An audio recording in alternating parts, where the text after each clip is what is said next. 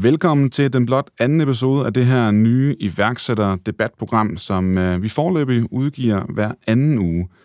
Hvis du godt kan lide det, så vil det betyde meget for os, at du lige stopper op og giver os en femstjernet anmeldelse der, hvor du lytter til podcast. Det er en lille gestus, men øh, det betyder rigtig meget for måske både vores motivation og selvforståelse, men om end ikke, så gør det i hvert fald for at udbrede viden om, at vi nu har fået et talerum, hvor vi kan diskutere dansk iværksætteri og dets økosystem på tværs af uenigheder. Og hvis du jo kender nogen, som også vil kunne lide det, så vær ikke bleg for at nævne det til dem også. Hvis du er ny lytter af programmet, så kan jeg fortælle dig, at det er opdelt i tre dele. Den første, det kalder vi iværksætter i fokus. Her debatterer vi om noget aktuelt for den pågældende gæst. Derefter skal vi diskutere ugens udfordring fra et konkret dilemma, som en lytter har indsendt til os. Og til slut så bliver det en mere fri debat om et forudbestemt emne, som gæsterne i den foregående episode har besluttet, at vi skal debattere. Du lytter til iværksætterdebatten. Din vært er Esben Østerby.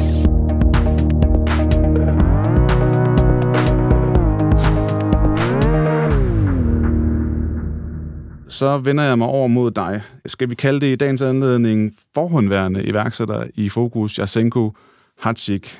Du har, øh, er nu principal i venture virksomheden Backing Minds. Velkommen til. Tusind tak. Du er lige kommet hjem fra øh, en af de vel største tech-konferencer, vi har i, øh, Europa, SLOS.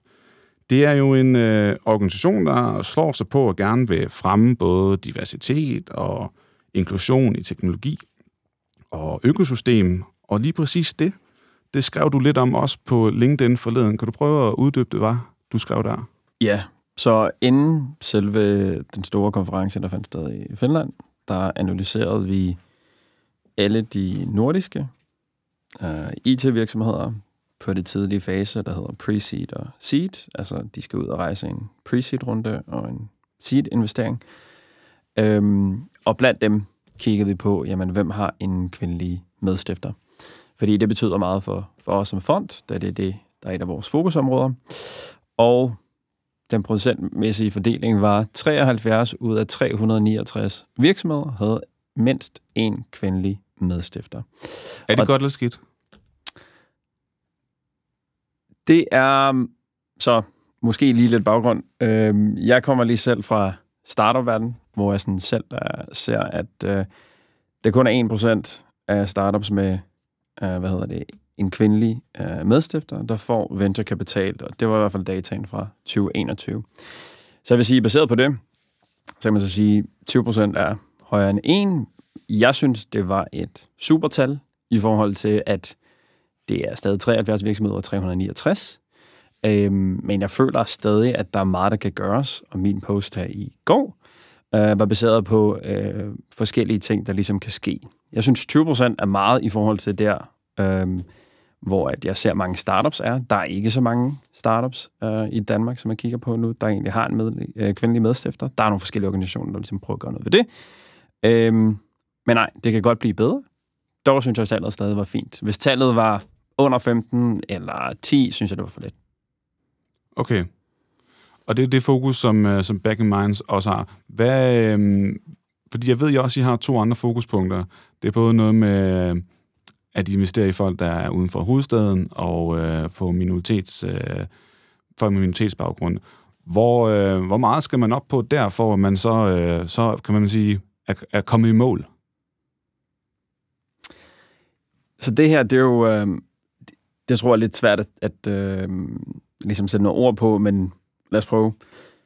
Lige nu, når man kigger på, det er i hvert fald den tilgang, vi har. Hvis du kigger på, hvor meget funding, der gik til IT-virksomheder, hvor at venturefonde investerede sidste år, der var der 1% til kvinder, 87% gik til hovedstaden, og under 1% gik til minoriteter.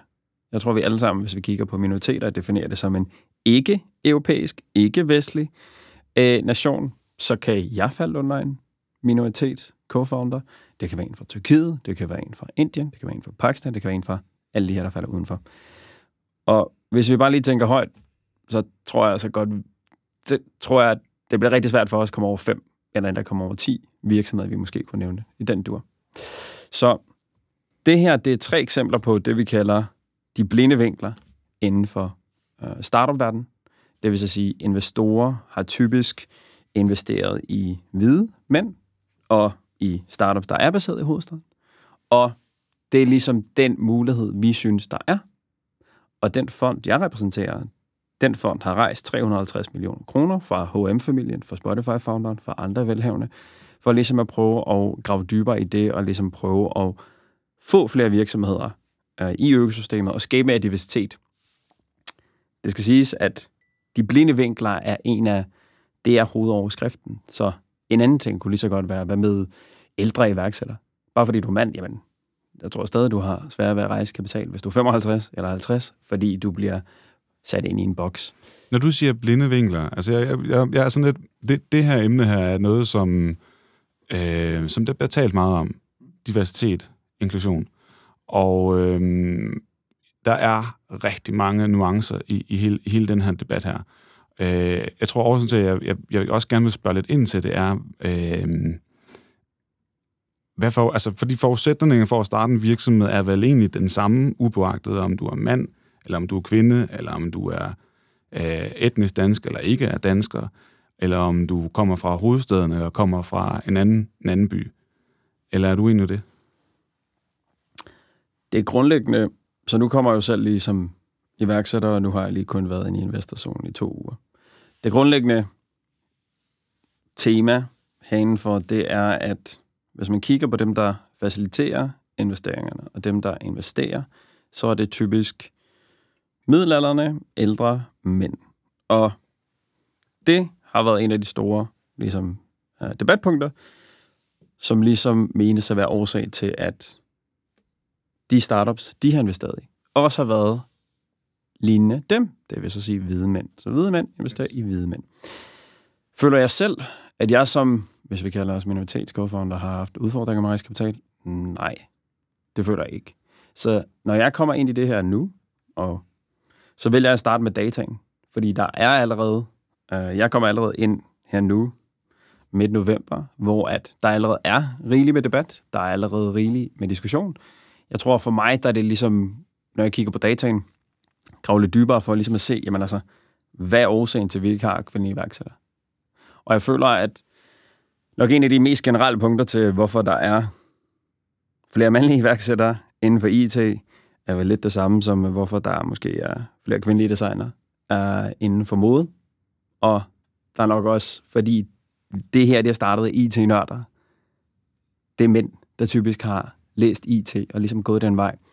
Men det, der er i hvert fald årsagen til en af de store debatpunkter, det er fordi, at der ligesom er flere og flere kvindelige iværksættere, der gennem årene ligesom har prøvet at starte, og der er de så blevet mødt med, øhm, med udfordringer, og øhm, der vil jeg så sige, at hvis jeg bare kigger på det og deler det op, jamen, jeg tror, at gennem de sidste 5-10 år, der har vi generelt set haft et problem, hvor at dem, som investerer kapital, ikke har, hvad hedder det, været åbne nok i forhold til at kigge den vej. Så det er ikke så meget min mening. Nej. Det er mere dataen, der siger, jamen altså, bør det ikke være sådan? Jo, det bør være sådan. Men dataen fortæller noget helt andet. Så kan du så sige, jamen hvad skyldes det?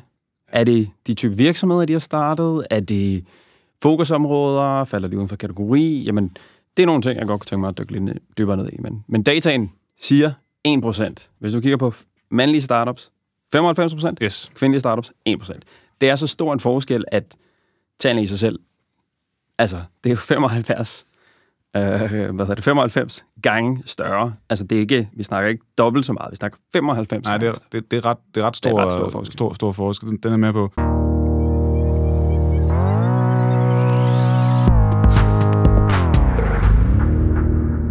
Jeg vil lige sige uh, velkommen til, uh, til to andre gæster også. Rune uh, Hernes, var det sådan? Yes. Var founder af en ny virksomhed, A... Hvordan var det nu? XYZ. XYZ. Uh, En og, af de tre founder er en kvinde. og det var det alligevel. Og godt, at- det var godt at få det lige på plads. Uh, Frederik, uh, du er jo også uh, Frederik Lyngård, uh, Lysgaard. Lysgaard, beklager, fra, øhm, fra Lifeline. Du er jo samtidig egentlig også investor. Når du, øh, når du hører de her ting her, som, øh, som Jasenko siger, hvad, hvad tænker du om det? Jamen, jeg synes, det er meget interessant. Jeg har, jeg har hvad skal man sige, jeg er co-founder af Lifeline, og er så heldig at have en kvindelig co-founder der også af, øhm, af også anden etnisk øh, baggrund, så, så vi rammer meget godt ind i nogle af de ting der, øhm, og det er der også nogle bevidste valg omkring. Der sker en masse spændende i forhold til innovation og ting og sager, når man sætter forskellige hoveder sammen. Forhåndværende øh, har jeg lavet rigtig meget sådan angel-investering, så typisk niveauet før, at, øh, at en, en venturefond, som, øh, som Asinko repræsenterer, kommer ind. Og jeg har haft kæmpe udfordringer ved, at, at, at jeg har slet ikke investeret i nok kvinder. Jeg har prøvet, men det har, øh, men, det, men det har været en stor udfordring. Oplever du, at der til gengæld sker en forandring? Der sker en, det kommer stille og roligt. Vi bliver, jeg tror, det bliver det mest væsentlige, at vi bliver mere bekendte med vores biases. Altså, at, at det her, øh, hvad skal man sige, øh, linser, vi ser verden med, og hvordan vi bedømmer forskellige mennesker forskelligt. Øh, det kommer der en større bevidsthed om, og der bliver langt større attention på, at, at at det ikke særlig en, en venturefond særlig populært kun at have investeret i mænd. Øhm. Man kan jo sige, at nu står vi jo også øh, fire mænd her i, øh, i, i studiet, og kunne, kunne man tale om repræsentation også? Altså skulle jeg sørge for, eller insisteret på, at der også var en, en kvinde eller to her i lokalet? Hvad tænker du, Rune? Det vil jeg have gjort. Yes. Altså, øh, når vi snakker diversitet, så tror jeg egentlig, at et øh, begreb som relevant diversitet er vigtigt. Øhm, nu står vi jo, vi er jo mellem 30 og 40 også, også øh, mænd og øh, fortrinsvis lyse. Øh, og kan man stor sandsynlighed have, som du er inde på, øh, mange af de samme måske perspektiver på en ting. Øh, det er jo generelt i øh, erhvervslivet, også når vi snakker bestyrelser og ledelser, at vi øh, den repræsentation af gårdsdagens ledere, som har et billede på, hvad man skal kunne, når man er startup eller leder, som er meget ensartet øhm, som er meget på sådan agentisk adfærd, som sådan en klassisk, ukulig, resultatorienteret mand har. Øhm, og der tror jeg, til at svare på dit spørgsmål, vi er på vej i en anden retning. Øh, jeg arbejder faktisk meget med det her spørgsmål også. Øhm, synes, det er super spændende. Øh, for tre år siden var jeg ikke for kvoter, eksempelvis, der fordrede flere kvinder i bestyrelser, men det er klart for i dag. Jeg ved, at der er mange, som har en holdning til det her emne her, øh, inklusive mig selv også. Øh, altså, jeg... Det, altså, det her, det stepper jo ind i en generel debat om ligestilling. Altså, hvis, hvis man kan sige det sådan. Øhm, og øh, jeg tror, at min anke er det her med, om, om forudsætningerne sådan i økosystemet er gode nok, altså om man har gjort nok, og der er måske også nogle ting, man kan gøre der i forhold til, nu, ja, der er noget med barsel og sådan nogle ting. Øhm, men hvis det er, man, man sikrer lige repræsentation, for eksempel, Øh, jeg har selv været udsat for, at øh, jeg havde kunder, som, øh, som, som, som sagde, at jeg skulle øh, have et vis antal gæster, som, øh, som, som, som var kvinder. Øh, og jeg blev selv sat i, øh, i skoene på et tidspunkt, øh, hvor jeg havde lavet et post på LinkedIn faktisk, som jeg var enormt stolt af. Otte personer, jeg sådan havde set op til, og som jeg sådan nu skulle øh, ud og interviewe, og de var tilfældigvis mænd. Og Øh, Øh, jeg vil lige sige, at, øh, at vi havde både haft kvinder, som var gæster, og fik også kvinder efterfølgende der gæster, og jeg har i øvrigt også forsøgt at få kvinder med her i studiet. Øh, men der er jo mange overvejelser at gøre på, når der er, så man lige skal finde de rigtige. Og, og jeg synes faktisk, det var en lille smule unfair, hvis jeg skal sige det sådan, at, at det den første kommentar, jeg fik, det var, du er godt klar over, at der ikke er nogen kvinder på. Fordi konteksten var, at jeg var, jeg var stolt ikke over, at jeg havde siddet og snakket med nogen, som, som jeg synes var spændende. Øh, og så kan der sagtens være noget bias over, at langt størstedelen af mit netværk måske er, er, er mænd. Øh, så, så, så en ting er forudsætninger. En anden ting er det her med, med ligelige... altså der er lige muligheder, og så er der det med det lige udfald. Så, og jeg tror sådan, modpolen, når man taler om de her ting her, er, hvornår er vi så i mål? Fordi du snakker om 1% Jasenko, og det er jo tydeligvis alt, alt, alt for lidt. Men, men skal den være 50-50? Altså skal 50% af alle iværksættere også være, være kvinder? Øh, skal, øh, hvad med minoritetsbaggrunden? Hvad med dem ude i, uden for hovedstaden, som, som I for eksempel har fokus på? Det er rigtig, rigtig svært at sætte, øh, sætte tal på, men, øh, og jeg vil heller ikke sætte tal på, fordi jeg ved ikke, hvad forskellen skulle være mellem 40, 60, 50, 50, øh, 35, 65. Øh, det, der er væsentligt for mig, og årsagen til, at jeg i hvert fald gik ind i, i Backing Minds, det er, at der er den grundlæggende præmis, som, som Rune også siger, jamen altså, og som øh, du også nævnte, det var, at jamen, vi har et bias. Jeg føler, det er interessant, at de har valgt at hyre mig. til at repræsentere det her emne som mand, og jeg som mand nu skal ud og investere i flere kvinder. Det synes jeg faktisk er fedt. Fordi jeg tror, det er på tide, at den her debat også kommer lidt ned på et lidt mere nord- jordnært niveau. Øhm, altså for ligesom at sige det i forhold til dig, men altså, det er da klart, at givet der, hvor vi er nu, så er der flere succesfulde iværksættere, som nok er mænd, fordi de har fået flere kapital, og det vil så sige, hvis du kigger på Airbnb, hvis du kigger på Uber, hvis du kigger på nogle af de større. Så jeg føler måske, det er lidt unfair i forhold til, til dig. Jeg føler ikke, det er måske. Det er unfair i forhold til, at du bare nævner dine idoler, men der er måske mere et oplæg til, okay, men kunne du så også lave en vinkling separat for det, der måske sætter lidt fokus på kvinder. Og jeg tror, der, der, der er nogen, der så vælger at kommentere det, det øh, til dig, og jeg tror nogle gange også, bare for at sige det rent sagt, men så er der så også, altså det er så svært et emne, øh, at sige nej til, det er så svært et emne, eller det er et emne, der er så følsomt, så jeg føler også til dels, at der er nogen, der bruger det her for ligesom at få skabt noget taletid. Og det er ikke nødvendigvis noget, der kommer til at rykke øh, debatten. Det, jeg føler, det er noget, der kommer til at rykke debatten i en negativ anledning, fordi det, det i virkeligheden drejer sig om, det er, at jamen, der er nogle datapunkter, og der er noget research, der viser, at altså, kvinder har faktisk nogle bedre egenskaber, end vi har som mænd, og de lykkes, 100%. når de egentlig sidder på toppost. Alright. Hvordan kan vi så skabe forudsætninger, for der så er flere kvindelige iværksættere, og de har samme forudsætninger for at lykkes mm. som mænd. Det er det, bare- er det, det handler. Det er bare, min, min, min anke er på det er, at når, når jeg har kunder, der siger, og nu for kontekstens skyld, jeg har lavet den anden kanal, der hedder iværksætterhistorie, og der havde vi kunder, som sagde, du skal have x antal gæster i vores sponsorater, i vores samarbejde, som er kvinder. Og det gjorde vi også, men det gør jo mit arbejde sværere. Fordi andelen af, andelen af kvinder, som er iværksættere, er øh, lavere. Den er ikke engang 25 procent, hvor langt de fleste er mænd. Øh, og det synes jeg var unfair, fordi mit, mit, mit udgangspunkt var at fortælle gode, spændende iværksætterhistorier. Øh, jeg så, at du har abonneret på også vil sige noget, Frederik. Ja, men der er sådan en saying i, i diversity inclusion-debatten, der er, at hvis du, hvis du ikke bevidst inkluderer, så er du ubevidst ekskluderende. Og det er, lidt, det er lidt det, vi er inde i, at vi som hvide mænd er blevet forfordelt gennem hele livet, øh, og derfor er vi nødt til at gøre en aktiv forfordeling for at sikre diversiteten. Så en til en, uretfærdigt, er enig, der er flere mandlige iværksættere, der er flere historier at tage af. I et større perspektiv, så er vi nødt til at gøre noget aktivt for at skabe en lighed igen.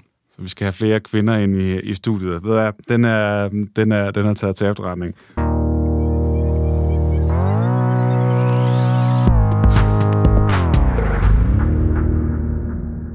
Nu skal vi til øh, ugens udfordring. Og lad mig her starte med at gøre opmærksom på, at hvis øh, du, kære lytter, har et dilemma eller en udfordring, vi skal tage op, så skriv blot til mig på øh, LinkedIn. Det er 100% anonymt, og du finder et link til min profil i show notes. Og denne ugens udfordring er som følger. Kære iværksætterdebatten. Jeg har min egen webshop ved siden af en fast 37 timers stilling. Webshoppen begyndte som en hobby, men har nu udviklet sig, og jeg har faktisk begyndt at tjene penge på den. Jeg tjener dog ikke i nærheden af, hvad jeg får for mit normale arbejde. Samtidig føler jeg, at mit regulære arbejde tager for meget af den tid og energi, jeg gerne vil lægge i webshoppen for at få den til at vokse. Min udfordring er, at hvis min webshop skal tages til det næste niveau, så jeg på sigt kan leve af den fuldtid, så skal jeg jo bruge mere af min tid og energi på den. Og det vil nok kræve, at jeg går ned i timer på mit arbejde. Det tillader min leder dog ikke. Så hvad gør jeg? Har I nogen gode forslag? Jeg peger over på mig. Det vil jeg gerne komme med et bud på. altså, jeg står lidt der nu med øh, en virksomhed, der er halvanden år gammel, og en virksomhed, der er fire måneder gammel, øh, og har skulle gøre med nogle af de overvejelser. Øh, jeg er jo på den meget moderne side, hvor jeg godt kan lide organisk vækst, så nu kender jeg jo ikke til livssituationen for vedkommende. Men hvis man øh, kan planlægge sit liv i et halvt år eller et år frem, hvor man ikke nødvendigvis har brug for x i indtægter, så giver det jo god mulighed for at kunne give den fuld gas. Det lyder som en virksomhed, der har et, øh, et potentiale. Det er jo den ene vej. Øhm, så er der den anden vej. Det er jo at tale med sådan nogen som Jasenko. Øhm, Få noget investering? Ja. Hvad tænker du om det, Jasenko? Øhm, altså, nu har jeg selv lige haft en startup, hvor jeg synes, vi tog penge for tidligt. Så man skal bare være opmærksom på, at det er dyrest at tage penge ind på de tidligste stadier, fordi du typisk afgiver mest. Og hvis du kan formå at komme længere, det vil så sige ikke tage penge fra sådan nogen som mig, så tror, tror jeg faktisk, du er bedre stillet. Fordi jeg, mm, jeg føler ikke nødvendigvis, at vi er det rigtige for mange.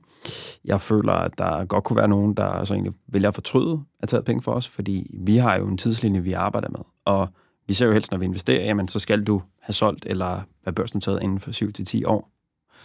Og den her iværksætter øhm, kunne egentlig nok bare være meget mere øh, tilfreds med at kontrollere det selv. Øhm, jeg har selv lige haft en roommate, der så endte med at sælge sin virksomhed, hvor han ikke tog penge ind. Og der har han så mellem os tjent et øh, pænt tocifret millionbeløb. Øhm, det er mere, end jeg har tjent på at fokusere på team.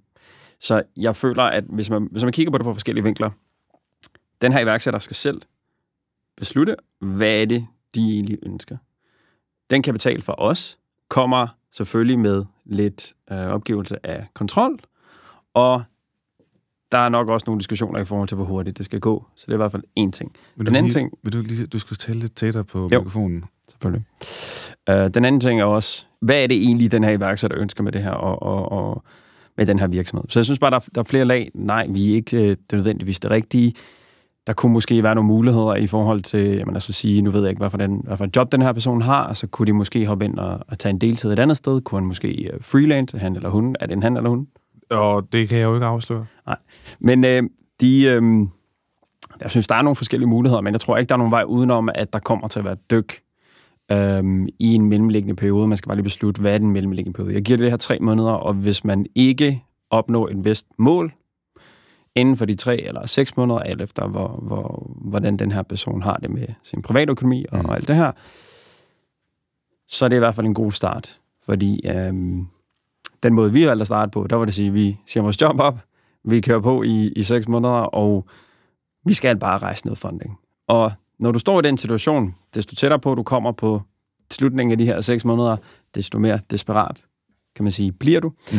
Og hvis den her person egentlig har stor tillid til sin produkt, til sin webshop, og mener egentlig, der kan være meget til, så er der bare en fordel ved noget dertil, hvor du kan være break-even, og du kan rent faktisk uh, køre den, uden at egentlig skulle være presset til at opnå nogle nye mål, fordi så har du mere kontrol. Og at være i det sted er så meget mere givende, end at være i det sted, hvor du rent faktisk konstant jagter det her. Fordi når du tager penge fra nogen som os, så skal du brænde flere penge af, og typisk i de første to-tre år, så har du altså en langt større omkostning, end du har omsætning. Jeg tænker også, at der er nogle muligheder for soft funding i, i, i den, den ja. fase der, som, som man selvfølgelig kunne undersøge. Øhm, det er jo sådan en klassisk øh, dilemma, det her. Altså, så man starter et eller andet, og man vil egentlig gerne gå fuld tid på det på, på den ene eller anden måde.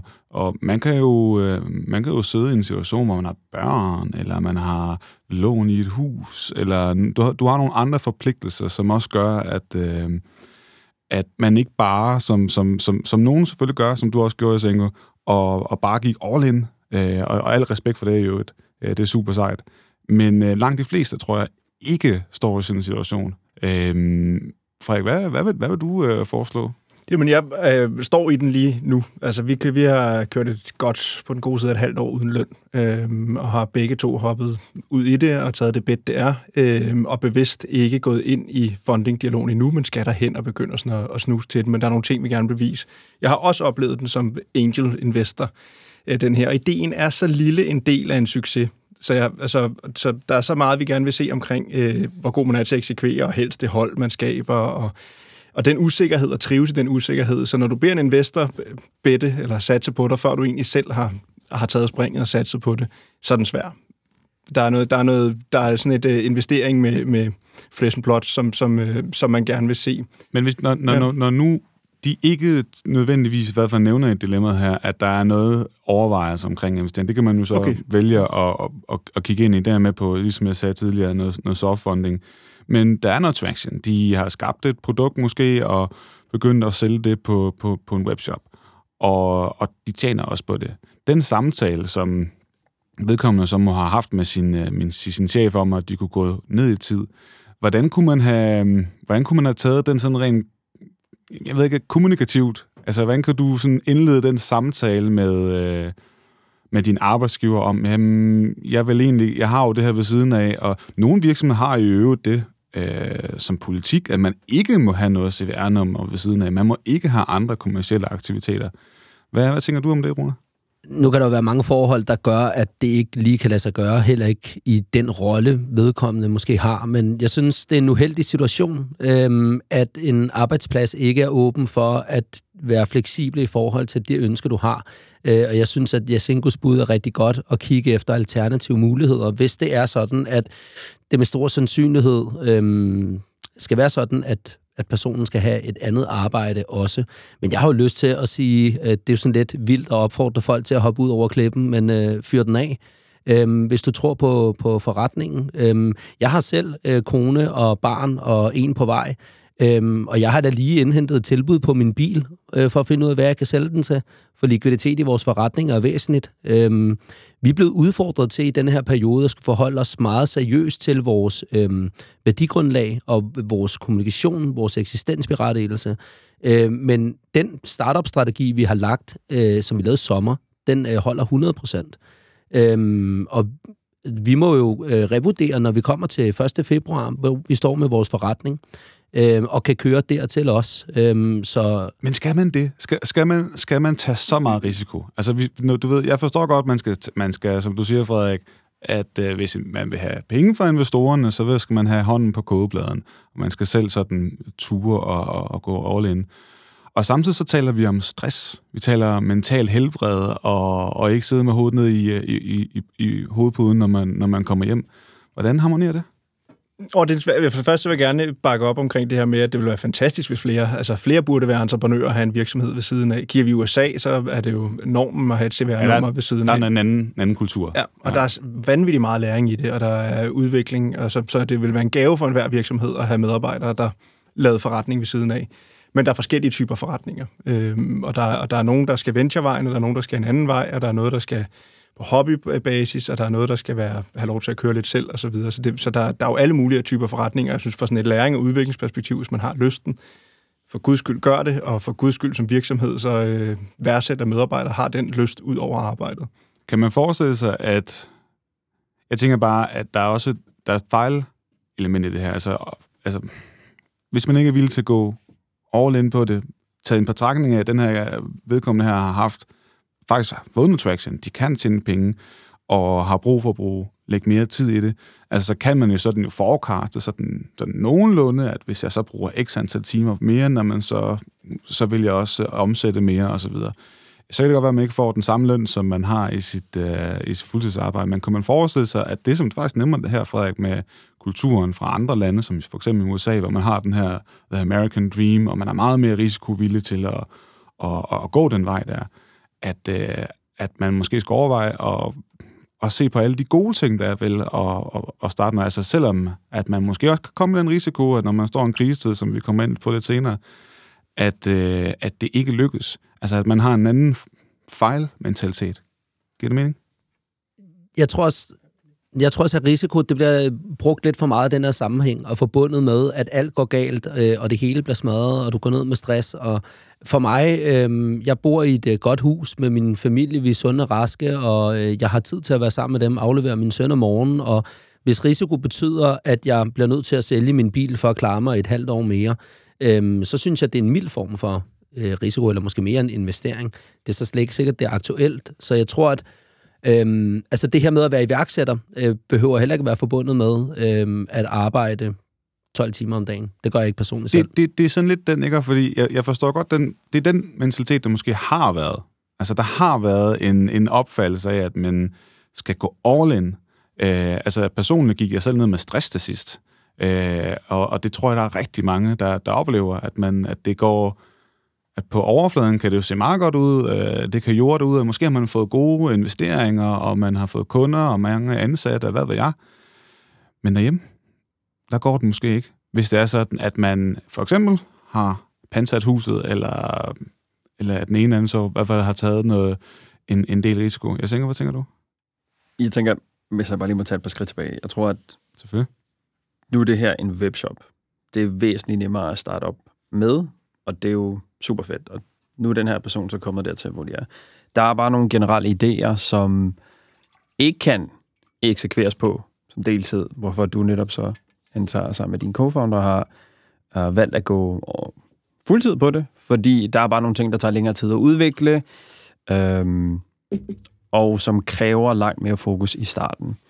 Øhm, jeg vil sige, i forhold til den her givende person, i forhold til konkrete råd, jamen altså, lige her nu, så vil jeg da tænke, jamen altså, hvis det her er det spørgsmål om, at jeg får 10.000 om måneden lige nu øh, via mit webshop, jeg tjener 30.000 på mit job, hvordan skal jeg arbejde den her difference på 20.000? Så synes jeg, at nummer et er, finde ud af, hvordan du kan være kreativ. Du selv er noget på en webshop, find, find frem til de der influencers, der faktisk skal give dig et boost på, lad os sige, selv hvis den her person nu, under de her antagelser, kunne skabe 100.000 ekstra i omsætning, og hvis der er en difference på 20, så kunne de måske mm. lige købe sig selv 3-4 måneder. Så det handler om at prøv lige at tænke lidt kreativt, fordi du har ikke nødvendigvis behov for penge, du har behov for at generere mere salg, og det baseret på, hvad du sælger, så bør du egentlig godt kunne have nogle partnere, der kunne generere noget aktivitet, som egentlig er gratis, via nogle partnerskaber, som egentlig gør, at du får den omsætning, der skal til. Det er i hvert fald sådan, jeg vil tænke i starten. Den anden ting er, som du selv siger, jeg tror, at der er også flere og flere øh, lånemuligheder via nogle af de her, som hedder A-Kapital, CapChase, Danske Bank og alt det her, som at hvis du har nok data i x antal måneder, til rent faktisk kunne bevise, at det her det er rent faktisk noget, der kan defineres som reoccurring, det vil sige, det kommer fast på en månedlig basis, så kan du så godt få øhm, et lån, der svarer til det for x antal måneder forud, så du rent faktisk øhm, også får nogle penge imellem hænderne. Men i forhold til den her givende person, så tror jeg, at det egentlig handler om at gøre med sig selv på at sige, jamen altså, hvor travlt har jeg det? Ja, og hvor meget, vil, hvor meget vil man det? Præcis, men, men helt seriøst, altså, hvor, hvor travlt har man det? Hvis den her person har, har haft en øget indtægt på 2.000 kroner per måned gennem de sidste par måneder, og nu ligger på 10.000, så er det jo et trade-off. For at sige, jamen altså, hvis jeg venter 6 måneder, og jeg har samme vækst, som 6 måneder, 6 gange 2, 12, jamen så er jeg på 22.000. Plus den så, tid, der bliver investeret ekstra i det. Præcis. Så altså, hvis, hvis den her person kan formå at skabe noget vækst, og ser noget vækst, jamen så kan det jo godt være, at hvis de ikke ændrer noget, så kan det jo godt være fuldtid om et år. Men igen, det er jo trade-off i forhold til at sige, men hvor travlt har du det? Man altså, brænder du virkelig så meget for det, at du ikke kan fokusere på dit arbejde, at det er, hvad hedder det, at du ikke føler, at du performer nok på dit arbejde, fordi du er nok fyret på et eller andet tidspunkt, og så har du så ikke noget valg. Øhm, men jeg synes bare, at vi lever i et samfund her lige nu, hvor at du bare har så mange alternativer. Et tredje alternativ kunne være, at alt efter hvad for nogle egenskaber de har, har den her person et øh, kundeservicejob, har de et salgsjob, har de et marketingjob, så har du også sjovt nok nogle platforme, som hedder Worksum, TopTal og andre, som gør, at du rent faktisk også skal begynde at tjene nogle indtægter ved at være freelancer. Så har du ikke en arbejdsgiver, der fortæller dig, jeg skal se mindst 37 timer, så tager du mere kontrol over det her. Og det er også det skifte, vi ser generelt. Så for mig at se, så er der altså en lang række muligheder under indtagelse af det her, den webshop, som den her person kan gøre uden at skulle kaste sig ind. Og det er jo nok det, er nok det jeg vil gøre, baseret på, at jeg gik all in på det her. Og hvis jeg skulle starte en ny idé her nu, så igen, alt efter hvad jeg vil gøre, og, og hvad hedder det, hvad ideen var, så vil jeg nok prøve at se, jamen, altså, hvor lang tid kunne jeg trække den, og det er også det, du gør, som er din co-founder. Fordi at hvis vi bare tager kapital ind på idéstadie, så, hvad hedder det, så kommer vi til at opgive meget mere. Um, så jeg synes, den her person skulle virkelig bare lige prøve at se, uh, hvad er det egentlig, der kan gøre, at jeg genererer ekstra omsætning? Hvad er det, jeg kan gøre for egentlig at uh, udskifte min arbejdsgiver med noget andet, som kunne være noget freelance, som så igen uh, skal gøres op med, hvor travlt den her iværksætter Jeg synes, det var nogle uh, rigtig fine uh, indspark fra, fra alle tre. Lad os, uh, lad os runde den af der.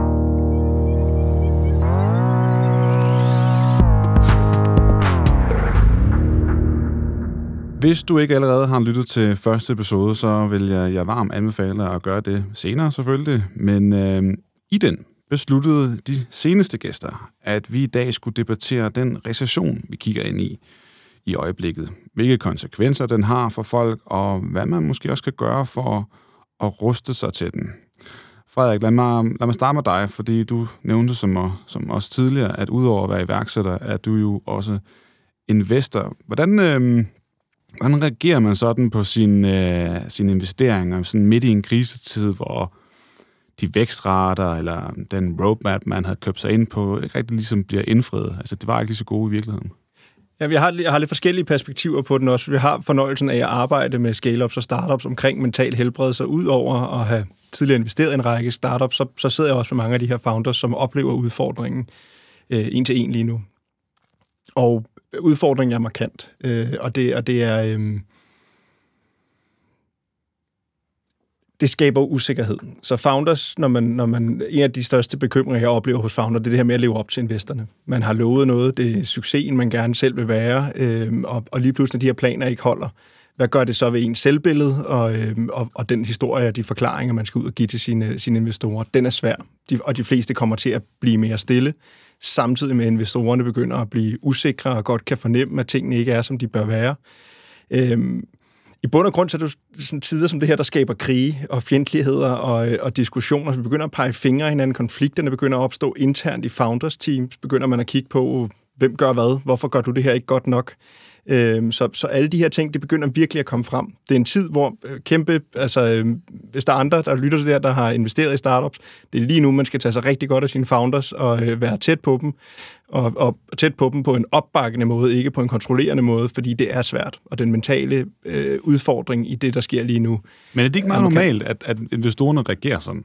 Altså, man, man er blevet udsat for... Ja, selvom man har sådan det her perspektiv, som, som du nævner med med krisetiden og så videre, og opbakning osv., så er det jo stadig deres penge, der, skal, der, der, der gerne skal kunne forrense eller afkaste på en eller anden måde. Er det ikke meget naturligt, at de så bliver en lille smule mere kontrollerende? Men det er fuldstændig naturligt. Det er fuldstændig i menneskets øh, DNA at, at reagere på de her måder i forhold til vores skyggeside. Spørgsmålet er bare, om det er gavnligt. Altså det er, fordi lige pludselig så har vi en, en founder, der bliver mere utilpas, som kommer til at bruge mere tid på mærkelig rapportering og stakeholder management, i stedet for at drive sin forretning i en krisetid. Så, så det naturlige, ja. Det gavnlige, nej. Jeg tænker, der er nogen, der siger.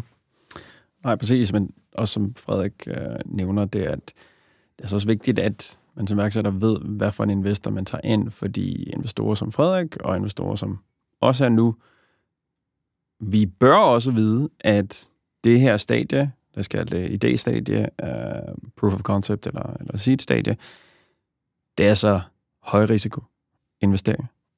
Det er ikke der, du skal placere en investering, hvis du virkelig, virkelig, virkelig ikke har råd til at tabe den investering. Eller hvis det her, det svarer til en tredjedel af din samlede formue, eller et eller andet. Så det skal man altså være varsom på, varsom omkring. Så, men det, som, som Frederik siger, det er, at altså, jeg føler generelt set, at vi er der, hvor den type investorer, ligesom dig, har været gennem rejsen for, og egentlig er støttende, men det er igen, jeg tror, at, øhm, måske de 5-10 år inden det her, hvor at man havde nogle investorer, der egentlig var lidt mere kontrollerende. Jeg tror at i dag, at hvis, hvis du har en investor, der virkelig bliver kontrollerende, så kommer den her investor altså ikke til at lave særlig mange nye investeringer. Uh, fordi i, i højere og højere grad, så laver man co-investeringer. Så hvis Frederik laver en investering, og jeg så kigger på en case, altså jeg kigger sjældent på en case, en, en startup, der ikke allerede har nogen som Frederik inden, og det er generelt set på stykker, eller en anden fond, eller når vi kigger på nye investeringer, så kigger vi altså generelt set sammen med andre fonde, så der er også et opgør nu med, at i, gennem de næste par år, så kommer der også til at lave flere og flere co-investeringer. Det vil så sige, hvor vi investerer sammen med andre, og derfor er det altså rigtig vigtigt, at du som investor altså også sørger for øhm, ikke bare en bruger, men også samarbejde i langt højere grad. Ikke? Øhm, så der kommer altså til at være flere investorer ombord i langt højere grad, end der var gjort før. Ja, og desto flere, nu snakker vi taler om inklusion tidligere, desto flere, der kan inkludere det perspektiv, Øhm, er måske også de, de investorer, som vinder på den lange bane. Ja, men jeg tror, det, jeg tror, det er vigtigt at lige sådan både den her ned. Altså, vi har valgt at rejse noget kapital for at være med til at drive en øh, forandring der, hvor der generelt set har været underinvesteret. Men hvis man kigger på det, og det er også det, vi, vi, vi, vi udtalte om i øh, en artikel her forleden, det er, at du har generelt set, lad os bare sige, 5.000 andre fonde, som har, som, så lige nu, hvis der kom 100 gange flere fonde, ligesom os, så vil det stadig være en lille brøkdel af, af den samlede kapital til rådighed, som investeres i startups generelt. Så jeg tror, at øh, det er så vigtigt, at vi lige bryder det ned, at der er rigtig mange forskellige investeringshypoteser, der kan blive dannet. Vi er kun en af de investeringshypoteser. Vi som investor mener, at det både er godt for samfundet, men det er også der, hvor vi mener, at vi kan skabe et afkast, fordi vi mener, at det generelt set er et område, der er overset. Så vi gør ikke det her af velgørenhed. Vi gør det her, fordi vi reelt tror på, at der er nogle super dygtige kvindelige iværksættere, minoritetsiværksættere eller iværksættere uden for hovedstaden, som ikke får den opmærksomhed, som de bør få. Og det tror vi er et rigtig godt sted at investere. Rune, hvad tænker du om det hele? Øh, Jeg sad også lige og tænkte om det overordnede spørgsmål, om det var omkring øh, recessionen også, og det at være iværksætter, øh, måske i højere grad. øhm, jeg tror, at der er nogle ting, som vi skal huske, vi altid, man altid skal være opmærksom på, når man er iværksætter, uanset om der er recession eller om der ikke er, og hvem der har hvilket ansvar som investor eller ikke investor. Øhm, fordi at, øh, som Frederik øh, hentyder til, øh, det er der absolut ingen tvivl om, at øh, en iværksætter ikke performer bedre, hvis der er et øh, usundt pres fra en investor. Det er helt sikkert. Øhm, og forventningsafstemning tror jeg også er vigtig i den forbindelse. Hvad er investorens rolle? Hvis det er på startup-stadiet, øh, så tror jeg, det er en god idé, at man selv kan bidrage med noget til forretningen. Øhm, og det ser jeg desværre mange øh, vækstvirksomheder, der oplever, at øh, det er der ikke meget af. Du har jo lige startet en ny virksomhed også, Ja. som du nævnte, øh, nævnte tidligere. Det her spørgsmål recession må utvivlsomt også ligesom have været på dagsordenen, da, da I startede op. Især Ja. taget betragtning af, at I jo også arbejder med rekruttering. Ja. Så man kunne også se i en, en, en tid, hvor, hvor der måske blev øh, et, øh, en højere arbejdsløshed på mm. før, før eller siden. Ja. Hvad, øh, hvordan ruster I jer sådan, og hvad er det for nogle overvejelser, I gør, når I sådan starter en virksomhed som, ja, på det her tidspunkt? Det er altid et godt tidspunkt at starte en god forretning. Det må du lige uddybe. at hvis du, øhm, hvis du har et produkt, et koncept, øh, en strategi, som holder, øh, så, skal man, øh, så skal man køre på det. Øh, vi ser et kæmpe problem i vores samfund i forhold til rekruttering, og det handler ikke kun om, hvad der er af arbejdsudbud øh, udbud, øh, eller arbejdskraft. Øh, der er kæmpe udfordring i rekruttering generelt, meget tilbage til øh, bias og unbias, at vi øhm, ansætter på de helt forkerte kriterier. Øh, vi øhm, selekterer ud fra udseende, alder, køn, seksualitet, øh, øh, etnisk oprindelse i meget høj grad, og i ikke så høj grad på, hvordan man er kvalificeret til at lykkes i det pågældende job. Og det er det, vi har lavet en, en service, som fordrer.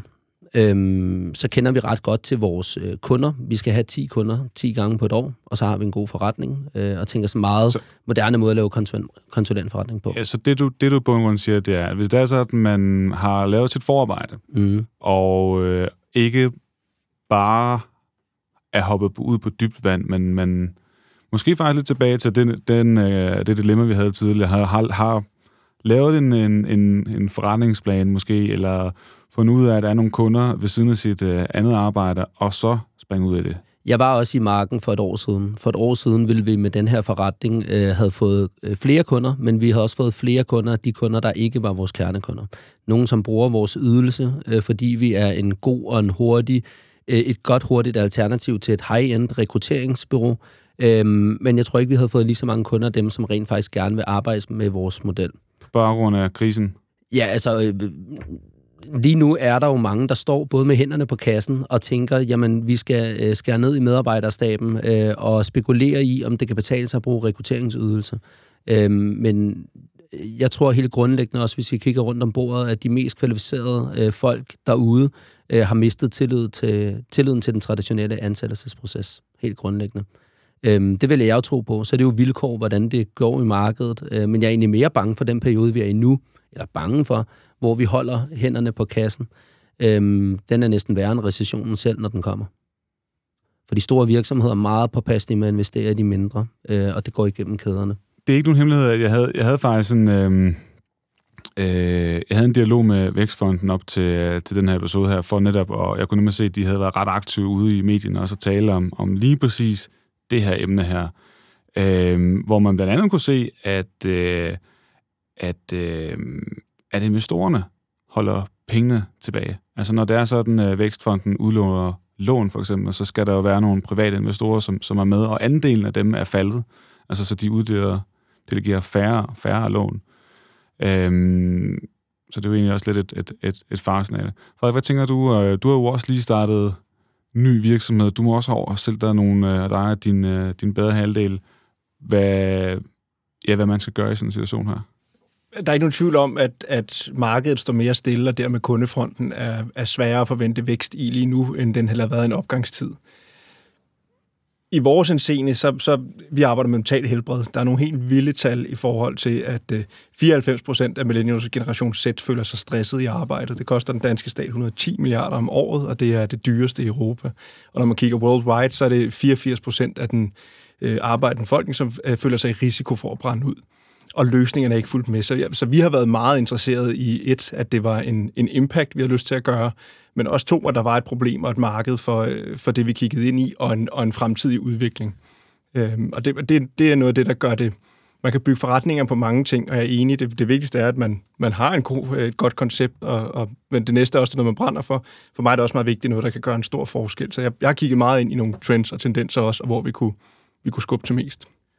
Jeg tænker, nu vender jeg mig over mod dig igen, fordi øh, vi har lidt kort ind på det. Du snakkede om, at øh, du var med til at starte øh, Tame, og øh, det er ikke mere end en, ja, en godt en måneds tid siden, at øh, du lavede et meget ærligt opslag om, at, øh, at nu var Tame efter 6,5 år var gået under frivillig øh, likvidation. Og det er jo altså noget, vi ser.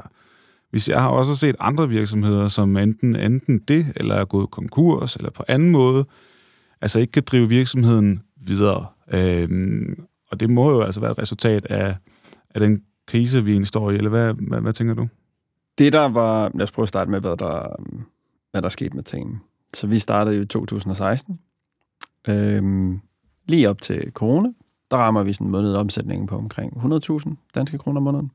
Og jeg går bogstaveligt talt ud og prøver at rejse vores næste investering. To uger inden corona rammer. Og øhm, det, jeg får at vide af investorerne, det er, at dit produkt er simpelthen ikke øhm, øh, graderet til den nye verden. Den nye verden er, vi kan ikke mødes fysisk. Vi kan bogstaveligt talt ikke gå på arbejde fysisk. Øh, det bliver nødt til at blive digitalt. Så det var i hvert fald øh, corona, der i hvert fald rusket op i vores forretning. Og der fandt jeg så ud af, at altså, der var nogle, vi var jo selvfølgelig et resultat af det, men der er nogle industrier, der kommer til at blive hårdere ramt end andre, og som er mere udsat end andre Men, industrier. men jeg skal lige være med, så, så betyder det, at I blev hårdt ramt af det?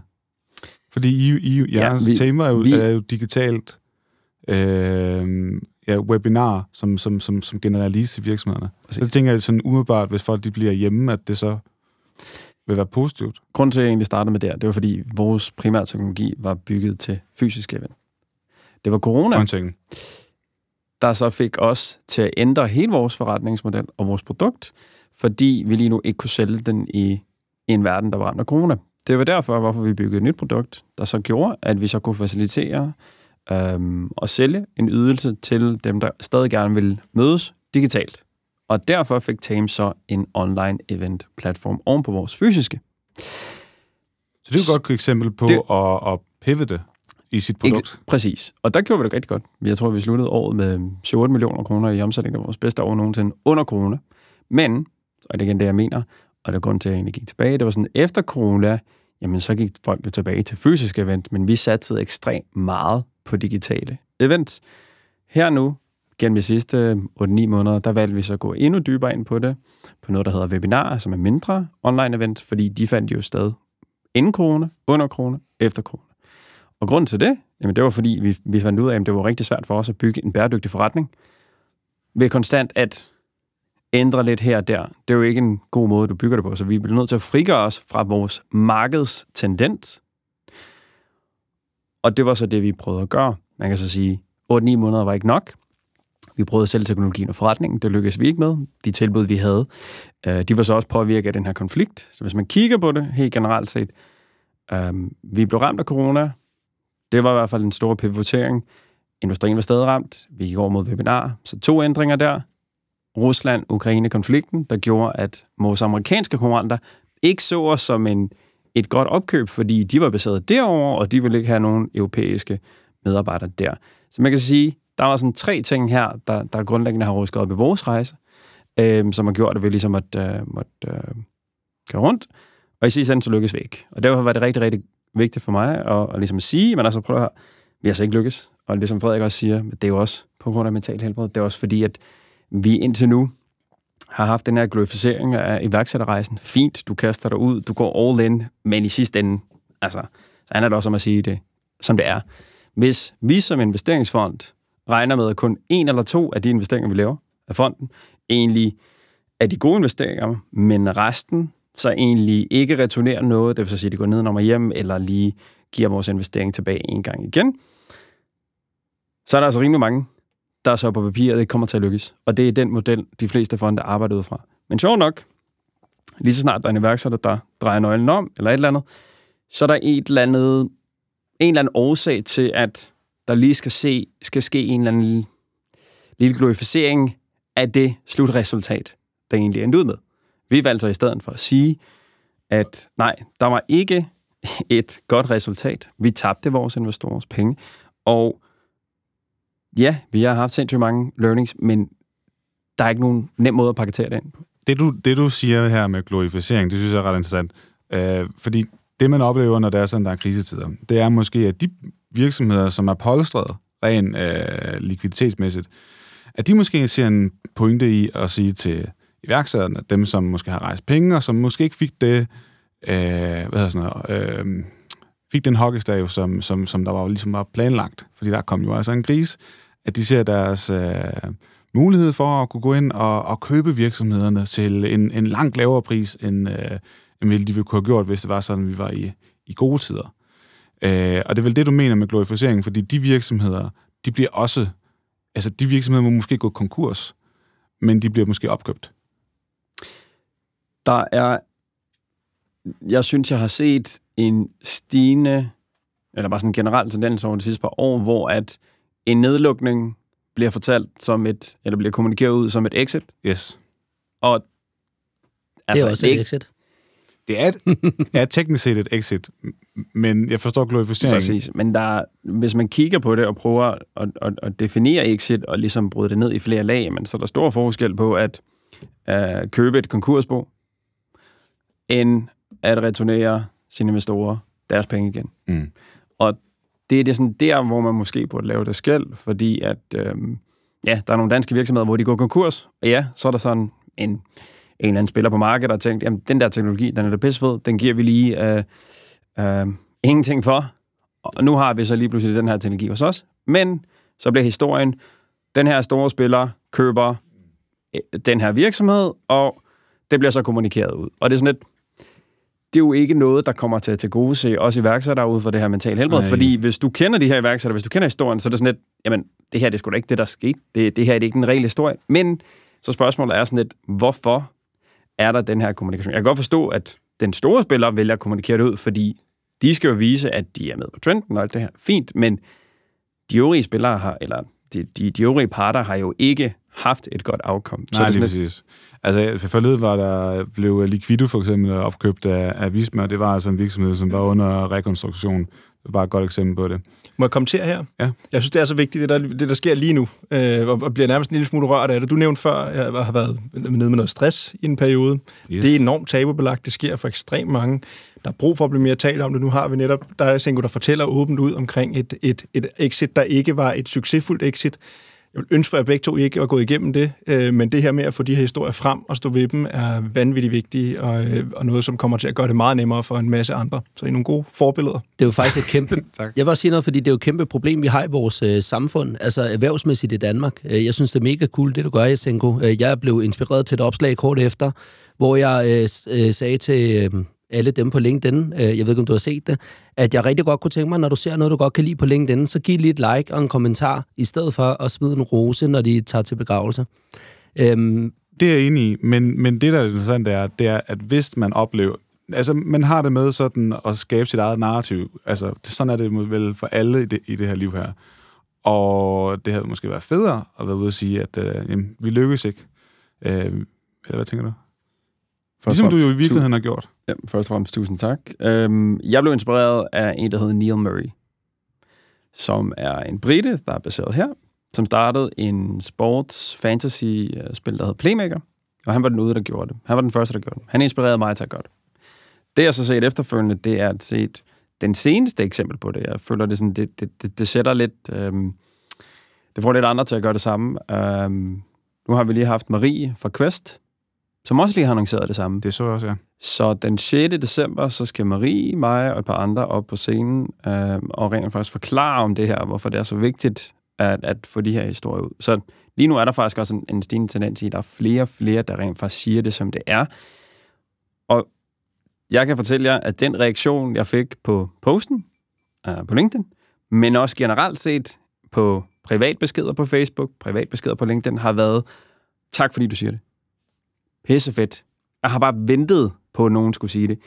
Og det fortæller jo, og det er baseret, uh, hvad et et delelement af det, I prøver at løse, Frederik, det er også det her, det, der er sjovt nok utrolig mange, der sidder og tænker lige præcis det samme. Hvorfor er der ikke nogen, der bare siger det, som det er?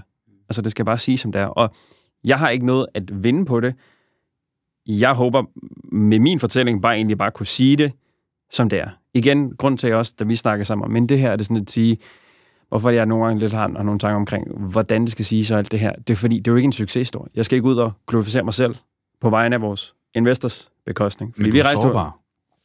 jeg er sårbar, men det er bare for at sige, at og grund til at lave det skæld, det er fordi, at det skal ikke være noget omkring personlig branding. Jeg siger det her, fordi det er en reel virkelighed, mange iværksættere står for, men jeg synes ikke, det var en fed øh, konklusion, vi kommer ud i. Men, men i sidste ende, ja, jeg er sårbar, jeg er åben omkring det, og har det hjulpet mig? Ja, det har hjulpet mig utrolig meget. At egentlig bare sige det, som det er, fordi så prikker jeg jo hul på den boble, og så skal jeg ikke gå ud og, og tiptoe, eller lader som om, der er noget andet. Grunden til, at jeg siger, hvad jeg gør, og det er egentlig også gerne vil tilbage til, fordi det er, jo, det er vi jo enige om, det er jo mega forfriskende, at Jasenko gør det, men jeg ville da hellere øh, have haft, hvis øh, vi en måned inden, eller et halvt år inden, bedre have kunne hjælpe, hjælpe ham.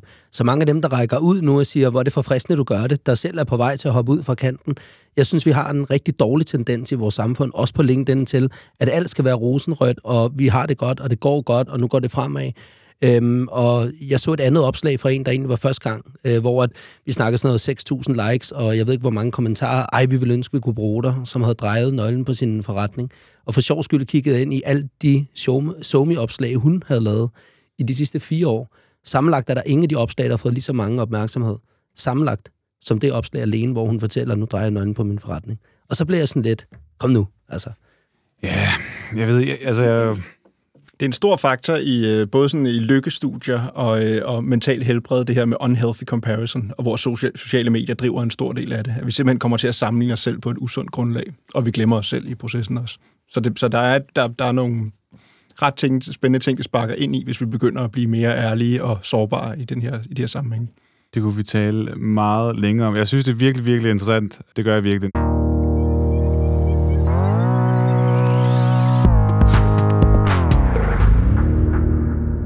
Nu skal I blive enige om, hvad skal de næste tre, jeg hiver ind i studiet, tale om. Det har vi jo næsten lige snakket om. Så hvad er dit bud? Nå, jamen, det, det, jo- det er det lidt, det du gør. Du lukker jo lidt ned, fordi at, så skulle vi stå her en time mere, hvis vi skal tale om, øhm, jeg ved ikke lige, hvad formuleringen er, men sådan det autentiske udtryk og den der, det der spil, der er mellem ens øhm, øh, personlige stolthed og drive forretning. Hvordan kan man kommunikere det på en, på en ærlig måde? Øh, jeg synes også, vi er dårlige købere. Øh, jeg kan godt tænke mig, at vi er bedre til at investere i, i nogen, der har et, øh, en forretning, der vil gøre en forskel. Øh, jeg ved ikke, om I kan følge videre her, øh, Jasenko, øh, Frederik. Øh, det tror, jeg tror, det, der, det jeg, jeg hører, der ligger bag det her, det kan godt blive en lille smule nørdet, men det, men det hele identitetsbegrebet, som er øh, vores, øh, hvad skal man sige, samtidig største udfordring i forhold til mental helbred. Det er det her med, vi levede før i tiden meget mere struktureret liv, øh, hvilket betød, det var en karriere, en kone, en seksualitet, et køn osv. Der var ikke så mange valg. Nu er alt op i luften. Vi glemmer, hvem vi er, og vi glemmer meningen med livet. Og det der med at finde den frem er det svære, og det er også der, der, der skubber mange af de her ting ind jeg ved ikke helt, hvordan det skal debatteres i et, øh, i et, i et forum Nej, som det her, men- men, men der er noget i den der identitet, mening og øhm, Yes. ens narrativ. Det er jo en lidt en ny måde at være iværksætter på. Altså, det handler jo ikke om, hvor mange timer om dagen man arbejder. Det handler om, hvad man producerer. Øhm, jeg har trænet mig selv til, når folk spørger mig, hvordan det går, så svarer jeg altid, at øh, nøglen den virker stadig, når jeg låser mig ind derhjemme, og min søn han er sund og rask, så starter jeg oppe frem med alt det, der er vigtigt. Og det er også en måde at hjælpe mig til, at, at, at altså, min forretning må godt gå konkurs. yes. Altså, Og Det er trust me, det er du... Øh, det er ikke, fordi det ikke skal handle om mig, men lige præcis det, du siger der, det, det, det rammer lidt andet, fordi det, jeg kom til at tænke på Maslows behovspyramide. Altså det der med, når, det, det vi vil, når vi iværksætter, det er jo det øverste. Vi vil gerne selvrealisere os selv. Men der skal lige, alle de andre lag skal altså lige få plads. Øh, Det er også derfor, jeg tror, synes, det dilemma, som kom ind, var relevant, fordi det handlede om økonomi, selvom jeg synes også, det var nogle gode, forslag, eller gode svar til, hvordan de så kunne komme videre eller arbejde med mentaliteten. Og så er det med børn, og det med hus, og der er så mange andre ting. Jeg synes faktisk, det er en god pointe. Hvad tænker du, Jasenko? Er det, er det her, vi skal snakke om næste gang? Øhm, ja, jeg Eller har du et andet fuldt enig. Nej, øhm, en måde at kunne at paketere det ind på, som et reelt spørgsmål kunne måske være, hvordan sørger du for at balancere din øhm, eksterne kommunikation, som i det her tilfælde, lad os bare sige det, en LinkedIn eller de andre sociale medier, mellem virkelighed og salg slash hype. Øhm, fordi på den ene side, så er det jo måske ikke den mest betryggende post til mulige kunder. Altså lige, lige nu har vi jo den verden, hvor alle følger hinanden. Jeg har været en af de typer, hvor jeg tilføjer alle. Jeg, jeg, jeg tilføjer alle på Facebook, jeg tilføjer alle på LinkedIn. Jeg er egentlig ret ligeglad. For mig smelter det lidt sammen. Og der har jeg valgt at bruge de to platforme primært på en måde at kommunikere ud til mine venner på. Meget lidt privat, meget lidt, eller hvad hedder det, meget øh, arbejde. Så det, det er den måde, jeg i hvert fald vil gøre det på. Men jeg poster ikke så meget. Så jeg tror, at der grundlæggende, er, for eksempel med LinkedIn, det er, at der sker en sammensmeltning, hvor LinkedIn, jeg ser flere og flere øh, poste private ting, som deres fødselsdag, som deres barn eller et eller andet. Så LinkedIn bliver også en lidt en, et, et socialt medie. Så jeg vil sige, at hvordan sørger du for at balancere det? Fordi på den ene side, hvis du, hvis du er ret ærlig, kan det have en negativ konsekvens for din forretning. På den anden side, øh, så ønsker du stadig at motivere medarbejdere, motivere kunder og motivere alt det her, og, og sørge for at holde fast i håbet. Så det er den balance der. Og øhm, ja, den er sgu svær. Den er sgu svær. Især når du gør det ud og til på sådan en public platform, der kan stikke helt af og få 6.000 likes og blive viral. Øhm, så er det, kunne det være et bud på det? Jeg synes, vi... Hvordan man balancerer realitet og... Ja, det handler jo også om, altså hvis vi sådan skal være helt ærlige, så handler det jo om, at vi øhm, skal lære øh, individuelt, at vi er i konkurrence med os selv, og ikke med hinanden. Øhm, vi, vi er lidt bange for at putte æg i de andres kurv, for tænk, hvis det går dem bedre, øhm, så de kommer hurtigere op af stigen, end jeg gør. Øhm, og der, der tror jeg, at vi er kommet til i vores samfund, at vi er kloge nok til at vide, at det skal vi ikke være bange for. Jeg synes, det er et helt fint øh, emne. Den, øh, den prøver jeg at samle op, og så, øh, så tager den med til næste episode. Tusind tak, fordi I alle tre vil deltage. Det var, det var en fornøjelse. Selv Jo. tak. Tak, selv tak.